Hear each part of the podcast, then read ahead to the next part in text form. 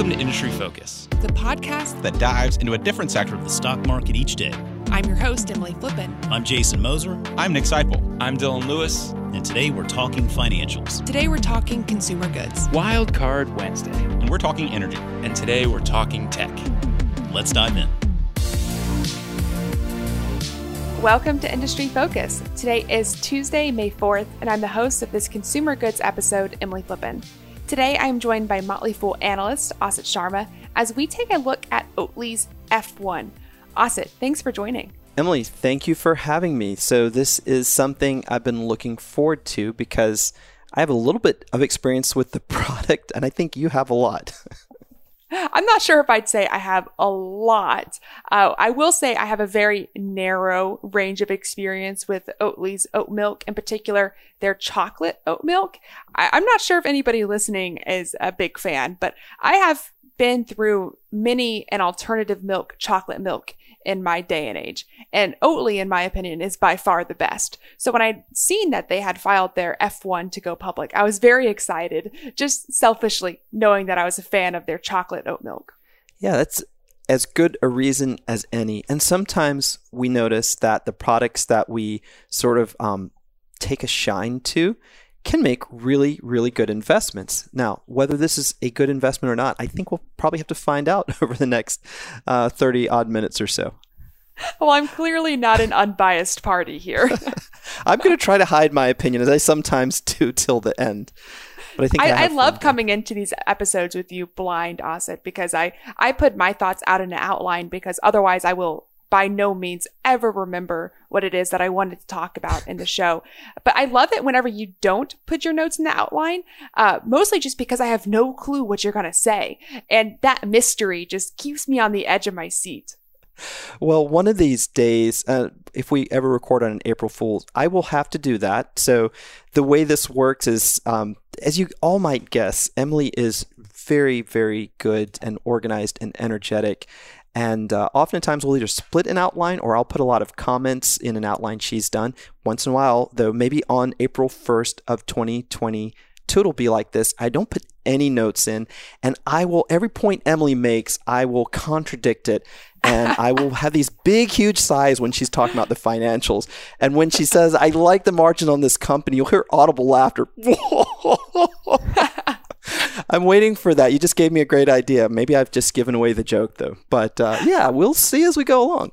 You're going to make me an extremely insecure host because your financial background is far superior to that of my own. So uh, the moment I, I I'm always already nervous whenever I talk about finances in front of you because I'm like, oh, is is Asit going to disagree? I mean, it's like that would haunt my nightmares. Well, uh, Emily, you'll soon, I'm sure, have your CFA to hang by your name so then the, the tables will flip, and then I will be really, really watching everything. Oh well, I hope you're numbers. knocking on wood right now, Asit. I'm I'm knocking on wood, and in keeping with a long-standing uh, for last year's obsession with all things Turkish that I have, although I'm not Turkish myself, I don't have the time to explain the story. I'm also tugging at my ear. for you to wish you uh, good luck on on any future sections. All right. Thank you. I think we're ready. okay. Well, I guess at some point we should probably talk about this business. For anybody who's not familiar, Oatly is the largest oat milk company in the world. And while that's always fun to say, I, I will mention it's not like there's a ton of oat milk companies in the world, but there's certainly more today than there were even five or 10 years ago. In addition to oat milk, Oatly also sells ice cream, yogurt, cooking cream, spreads, ready made drink, all of these things uh, formulated from their proprietary process of extruding oats into liquid, which doesn't sound very appetizing, but consumers think it tastes pretty good. Yeah, it, this is a company that reminds me of some others uh, in the space that have come along, um, such as Fairlife Milk, the A2 Milk Company. These are all various takes from different angles um, on a big problem in the world, which is lactose intolerance. So interesting in that, and, and also interesting as we'll get into, Emily, that this is not um, a US based company like A2 Milk, which I think is either Australia or New Zealand. This is was formed way outside the borders of the US. So we get to see it from the perspective of a company that in this case grew in Europe and landed in the US and, and we can sort of watch its market evolve in real time here. Yeah, this company, to many surprise, has actually been around since the 1990s. It was founded by two food scientists in Sweden who wanted to just make better milk, both for people who were lactose intolerant as well as people who needed stuff like fiber. And it wasn't an easy ride. I encourage anybody who's interested to kind of dig up some of the interesting stories behind Oatly. They had a lot of legal fights with traditional dairy companies, uh, most of whom were better capitalized than Oatly, over the controversies of of what is milk and should consumers be drinking cow's milk or oat milk. and it's, it's and it's an interesting story. But this is all to say that while Oatly was growing since the 1990s, there really has been an undeniable trend, especially in Europe and especially in Oatly's home country of Sweden, of decreasing milk consumption and increasing alternative beverage consumption. And that's a trend that we've seen continue across most markets that have readily available milk alternatives. Yeah, the thing I wanted to stress here is those is that phrase most markets because this isn't and we shouldn't paint it as simply a European or US phenomenon. This is a global phenomenon in both developed and emerging economies. People are second guessing uh, that cow's milk should be a primary source of milk. Um, so as we work through this business proposition, I'm going to try to keep in mind that it's it's a much bigger opportunity than just the US um, or Europe, where I think those are its two biggest markets so far. One of the things that I love about this business that I think is going to surprise a lot of listeners is is that international aspect. And while Oatly sells in more than 20 markets across the world, dozens of different products, they actually have a pretty big market in China of all places. They've been selling there since 2018. They have nearly 10,000 locations that are selling Oatly products there. It's a challenging and really unique market to penetrate. And I think it's really impressive that Oatly, being a relatively small business, was able to partner with Alibaba, a much bigger business, obviously, in China, which has led to a huge rapid expansion of its market share in China. So as we're talking about these businesses, while there is a lot of focus on Sweden and the EU and the US, uh, we can't leave out the China story because China, plus a lot of other developing economies that prefer milk alternatives, especially if they have a largely lactose intolerant population, these are untapped and exciting markets for Oatly to try to penetrate in the future. Yeah, it's so interesting. I, I think that this shows some of the acumen of Toni Petersson, the CEO, um, who was brought in after the original founders grew the company to a state where they they needed um, and, others a pair of hands to to really steer it forward this is something I, I mentioned the A2 Life company, uh, which also is uh, closer to the Chinese market physically uh, than most companies. They have a really big investment in China. China has across, uh, you know, and Emily, you've lived there. so for me, this is uh, really reading about the country, but I think you've probably seen this as well they have such a young population, and milk as a nutrient is such a huge emphasis there. So it's an, a massive market with massive potential. And this go to market strategy um, that since 2018 they would have hit this many locations in such a short time, I think is really telling about the company. If you're looking at this F1, um, so like an S1, so uh, you have to file your statement, your prospectus with the Securities and Exchange Commission. If you're a foreign issuer, then you often are required to, to file an F1 instead of an S1, which is what US based companies will file. But I think the F1 reflects the potential of the massive global market, and China is such a great example, Emily.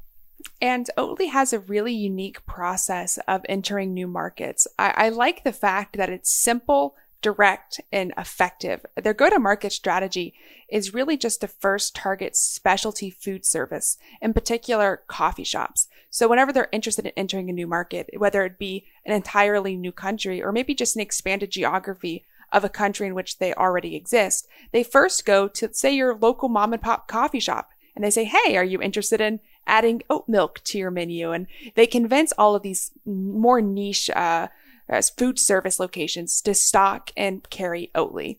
And then once they have Oatly in those locations and people are consuming the product, they become familiar with the brand and they're able to build up brand awareness, build up brand loyalty, and then they hit the larger shops and then lastly hit retail shelves.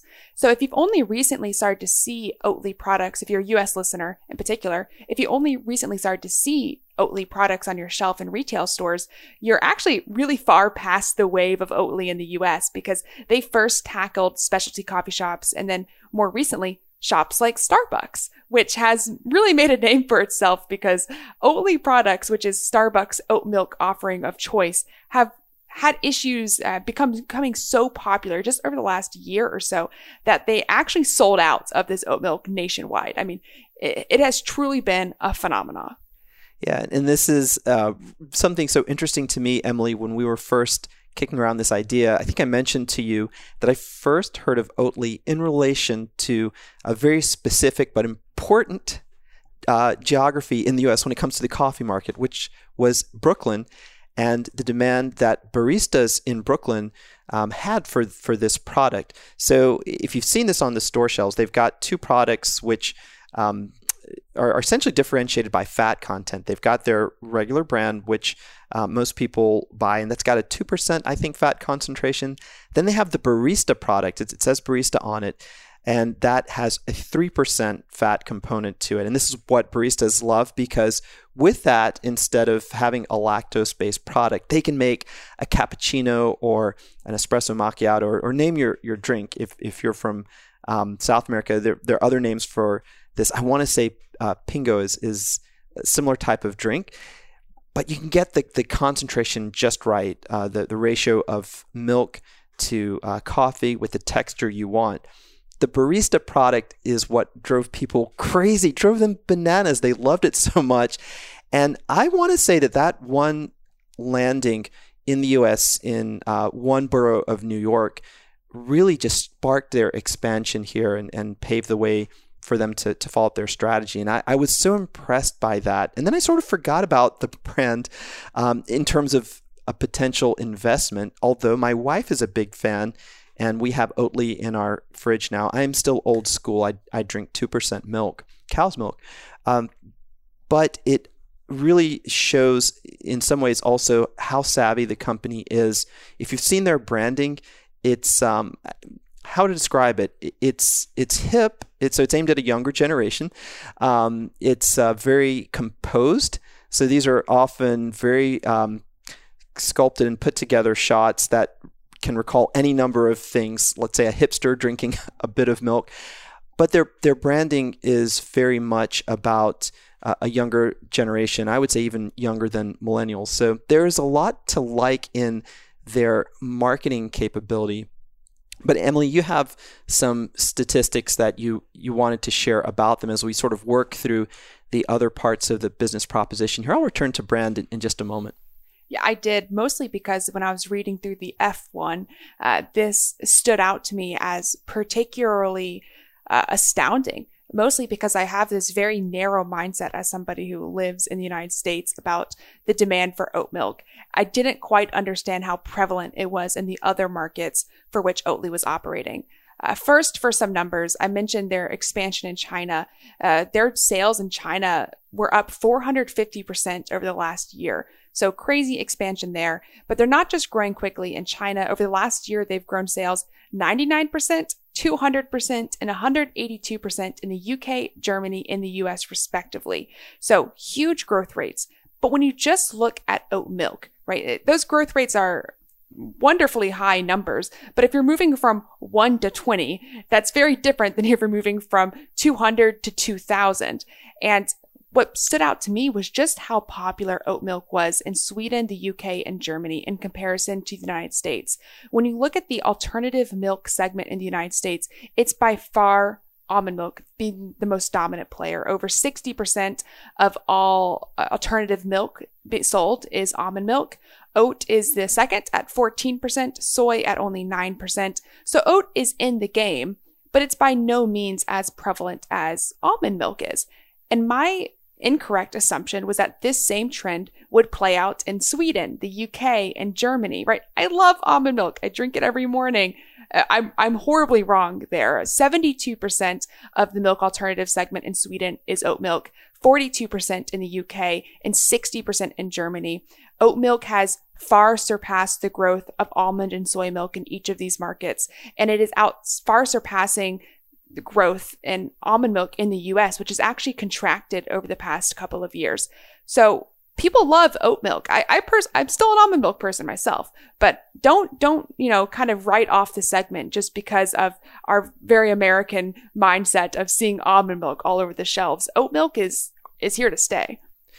It is. And this brings up a big picture question, which is to what extent will U.S. consumers see oat milk as a replacement for uh, milk in coffee, which is right now a big component, versus an almond milk, which um, tends to be drunk by the glassful. Amy just, uh, Emily just said that she drinks a glass every morning. So I would be curious to see how this evolves over time. Part of it is marketing and convincing the consumer that oat milk itself is something that is um, healthy for you, it's good for you. And uh, I, I, think that Oatly has already survived one round of, of bad press. I want to say this was 2019, early 2020, where some people were questioning the, the health of the ingredients and, and pointing out that if you drink like many glassfuls of this, you get a spike in your glycemic index.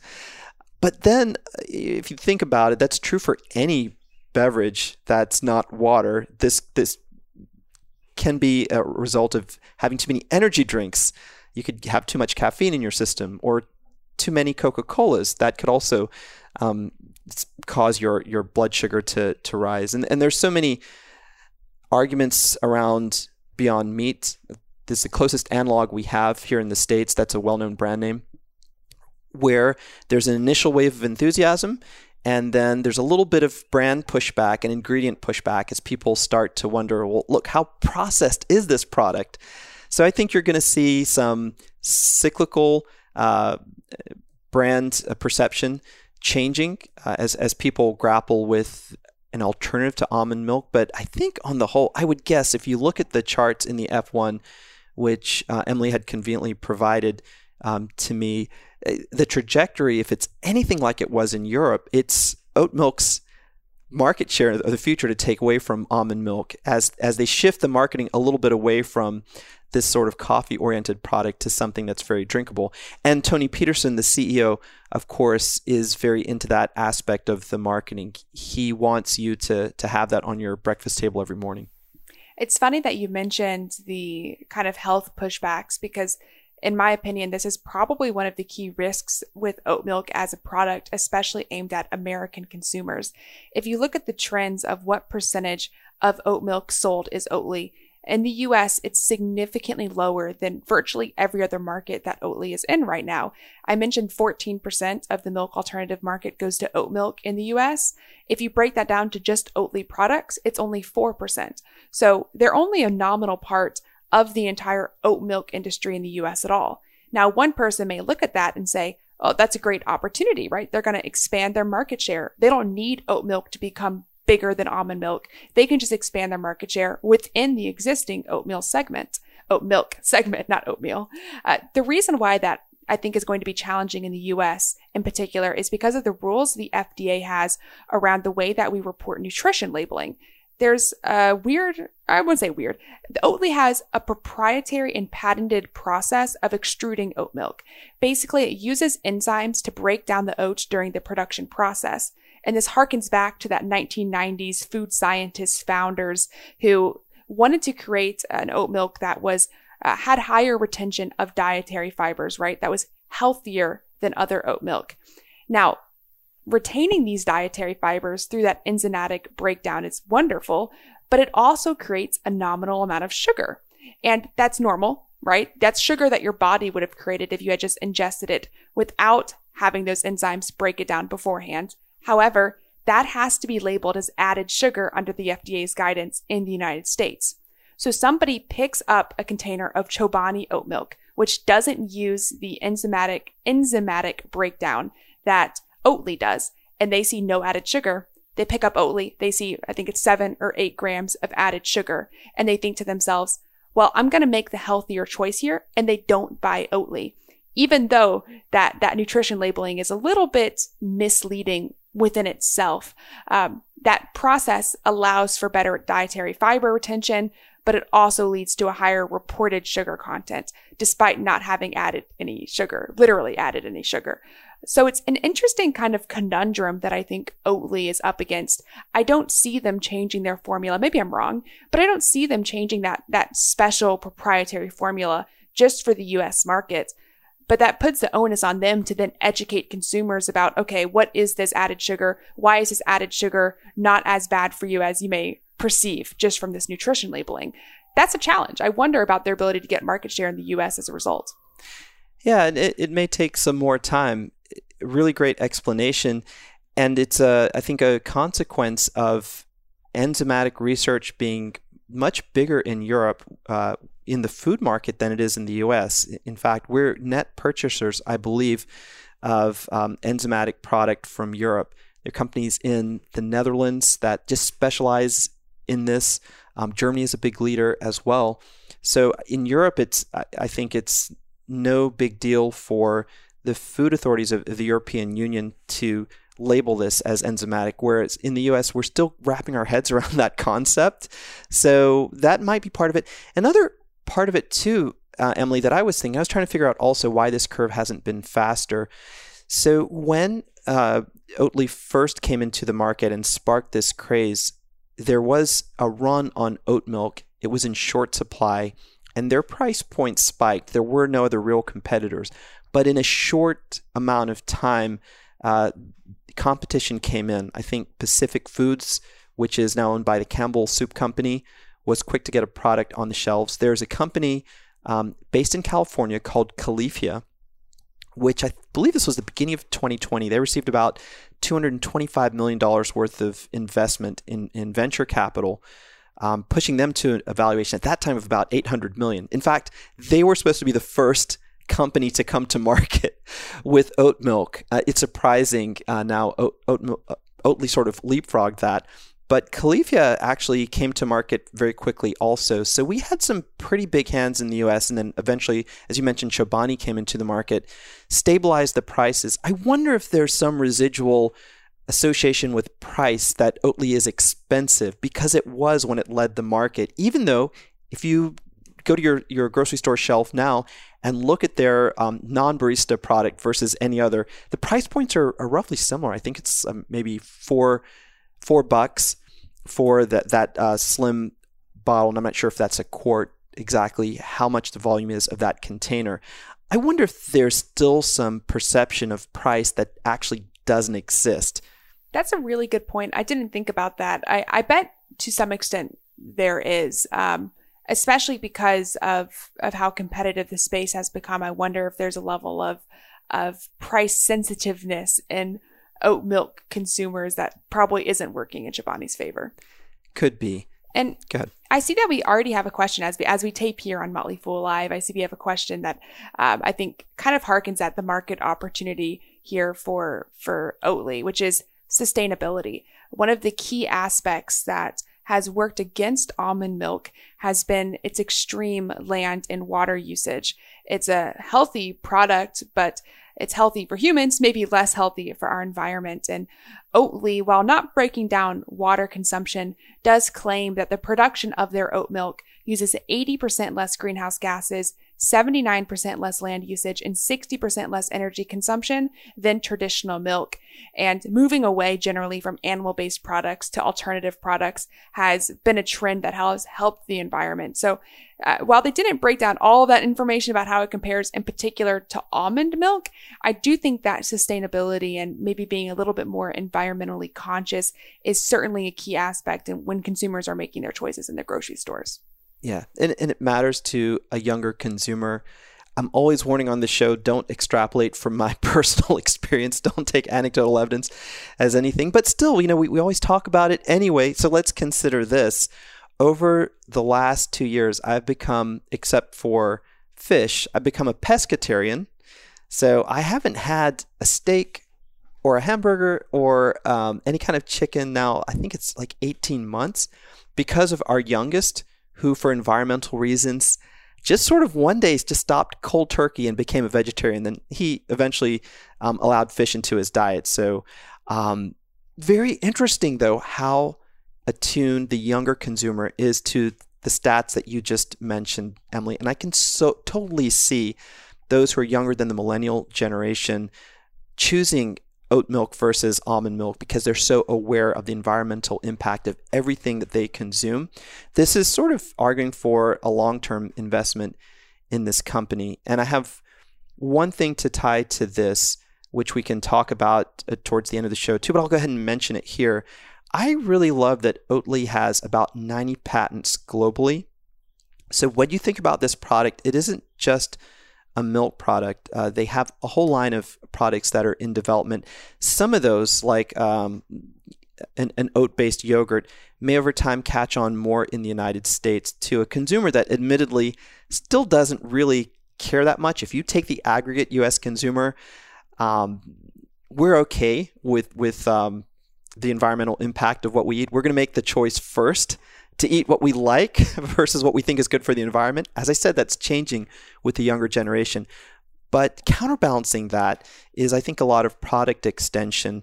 I've seen that with a company I really like called Vital Farms, which started with um, pasture raised eggs and has moved on to pasture raised ghee, which is clarified butter made from those same eggs.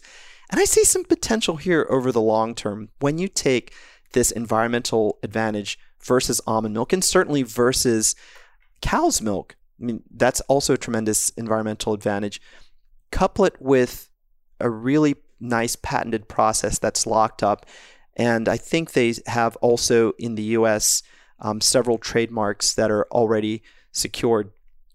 You, you have maybe a really long term path for innovation here. So I'm less worried about the lack of market share vis a vis competitors when I look at this company and more curious about its potential to expand laterally with different product lines.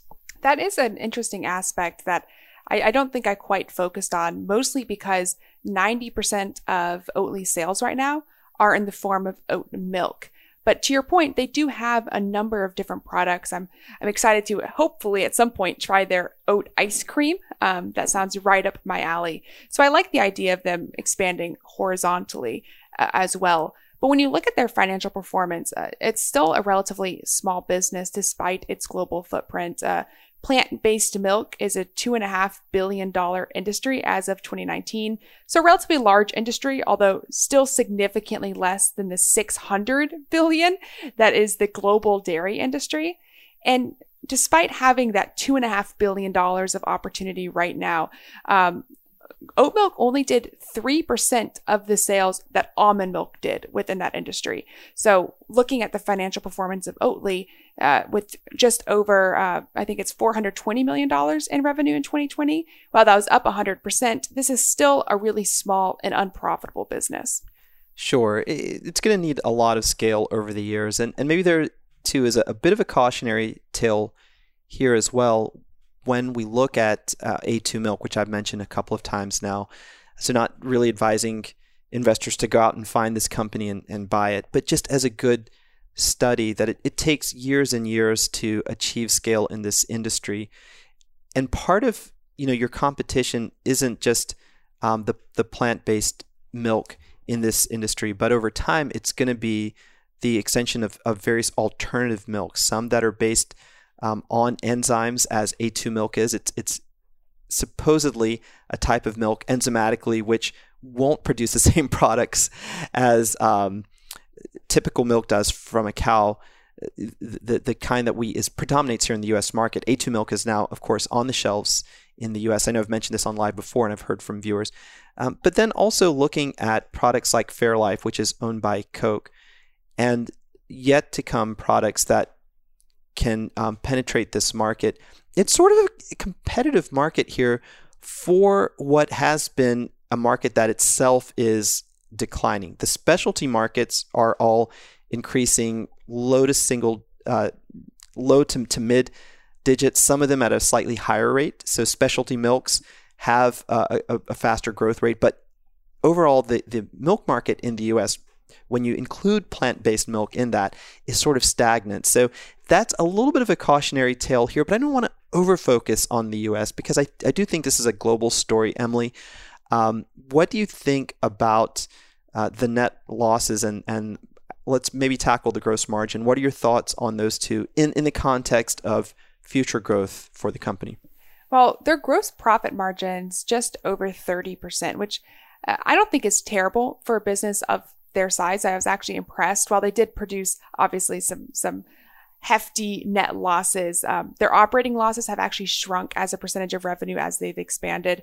So this is a type of business where I have no doubt they'll continue to raise money to to fund growth in the future they're at that point where they're fighting for market share. They're fighting against competition and they're fighting for differentiation and across the world, right? Not just in the US, not just in the EU. Um, so that's going to be a reality. Uh, I, so I, I guess if you're investing in this business, you're not doing so because they're they're producing a lot of cash. They're not. But what I think when I look at where their growth is coming from, more than 60% of their sales coming from Europe, Middle East, and Africa, um, and then the vast majority of their sales coming out of actually food retail establishment over food service. I think that says something about the fact that people associate with the Oatly brand. I do think that once people are frequent consumers of Oatly oat milk, they continue to come back time and time again which hopefully over the long term gives them a bit of pricing power, gives them a bit of opportunity to expand their margins. And really briefly, the one last thing I'll add, a little bit more technical, is how Oatly has been producing their oat milk, which has negatively impacted their financial performance. They simply don't have the facilities, the factories to keep up with demand. Right now, they only have four factories, and only about a quarter of all of their sales last year were produced in these own factories. They're using uh, third party manufacturers to keep up with demands in absence of being able to produce their own. So they're going through the process of expanding their factories, but that's a labor intensive, time intensive process. It was largely put on hold during the pandemic, so they're a bit backlogged right now. Hopefully, as they stop using third party manufacturers, bring a lot of their productions in house, that can also further help expand their margins in the future. Yeah, so it's so interesting, Emily. This is the ask. There's always an ask in a prospectus. What is the ask here? The ask is for you, investor, to buy these shares so they can bulk up that balance sheet and expand capacity. I'm fascinated if you look at how a dollar is used. You know, part of it hits the income statement, part of it hits the balance sheet. So, in the, the use of, of $1 for this company, research and development expenses about two percent, less than two percent in in the most uh, recently concluded year, and that's a function of those couple of decades of R and D that have already come through the life cycle of expenses and investment of this company. So you have a lot of firepower for every dollar of R&D now because you're just refining something that is already developed and it's been developed over a long period of time. So this is an advantage over potential competitors. It's an easy avenue towards product expansion. It means that the biggest part of those dollars that are going to be, be spent will be in, in capital investment and marketing. they already, you know, it's clear from their financial statements, as you, know, you pointed out, they're already seeing some operating leverage. But selling general and administrative expenses or overhead was roughly 40% of revenue last year. And that number is going to probably stay at that really elevated level. Marketing expenses may increase, but those are going to be the two places this company puts its money. Um, and I think about Beyond Meat, and I see a, a parallel here. There's another high quality company that is offering an alternative to a traditional, um, uh, a traditional commodity that we consume, meat, and is spending a lot of money to build out capacity. And Emily, I mean, part of that capacity is being built in China. So again, you know, it depends on what you think of uh, Toni Petersson. Don't judge him by only by his um, "Oh wow, no cow" commercial. I urge everyone to go find this, Google it up on YouTube. "Oh wow, no cow." Um, you'll see the CEO giving his um, very well thought out um, analysis of why you should buy his product. if you believe in the places the company has already put its capacity and where it's landed on the ground, I don't know, there is something here where you could visualize an eventual path to profitability. I really love that the R&D line is is not going to be a huge expense on the income statement. They've already put the money into that. Now they're extracting uh, revenue and cash flows from that. Well, let's hope they take some of the money from the IPO and put it towards internal controls because add this business to the list of virtually every new business we talk about on this show that does not seem to be able to get uh, their internal controls in check before going public. Uh, this business, as always, had material weaknesses and virtually every segment of its business, technology issues, no documented procedure for controls, which is just comical.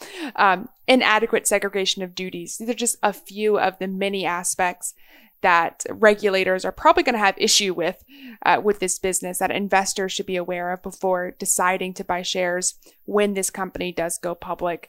So beyond material weaknesses, which are always a, a key risk for me as an investor, what stands out to you, Asit, as a risk with Oatly? I think for me, maybe it's the competition uh, that's going to gr- only grow globally. I mean, just in the US, we've already mentioned Chobani, we've mentioned Califia Farms, Pacific Foods, and, and that isn't even to uh, talk about a number of smaller players in regional markets. So I may have said this before on industry focus, but I'm just I'm fascinated by grocery stores. I used to spend a lot of my time um, as a writer at Fool.com thinking about the different grocery chains and spent most of my time. Free time it felt like when we when our kids were young running from grocery store to grocery store where i live is um, probably ground zero on the atlantic coast for different food chains grocery chains that are coming from both florida and new york plus the european invaders like lidl and aldi. And then you have uh, small companies which are offering products that are picked up by Whole Foods, by their regional buyers. And I've seen a trend where you have a product that seems novel at the time, like a, a meat alternative or a um, alternative to, to cow's milk. You will see the leader that has developed its product with a specialized, in this case, you know, it's an enzymatic um, process you'll see that supplanted a little bit on your local grocery shelf by a really cool, funky small brand that doesn't use a very sophisticated product but selling the same thing, oat milk. And I think I've already got one semi local brand that I've seen in my local Whole Foods. So I worry too just about the ubiquity of challengers to almond milk in the US because let's face it, we we know that this company already has great penetration in Europe. I give them uh, plaudits for being so into China, but you have to have growth in the US to compete on a global basis. This is still a huge, huge market that every company that is in the alternative plant or alternative meat sphere has to play in. So I'm a little concerned that they haven't captured as much market share as I thought they might have. You've given me a lot to think about today that um, when we when we think about the reasons, and I'll add in again my thought that maybe there's a, a, incorrect price assumption by consumers, but I think that's sort of a risk to growth here, which is a crucial part of their puzzle. Emily, correct me if I'm not mistaken, but they want to build some compa- some more capacity out here in the U.S. Is that correct? Yes, they're in the process, I believe, of adding in another, at least one more factory in the U.S. to to meet demand. Yeah, so that would be mine. What, what about you? What comes to mind when you're thinking about risks that you're paying attention to here? I, I think you're spot on with your risks. I'll add two more additional ones. One is they have this great relationship with Starbucks.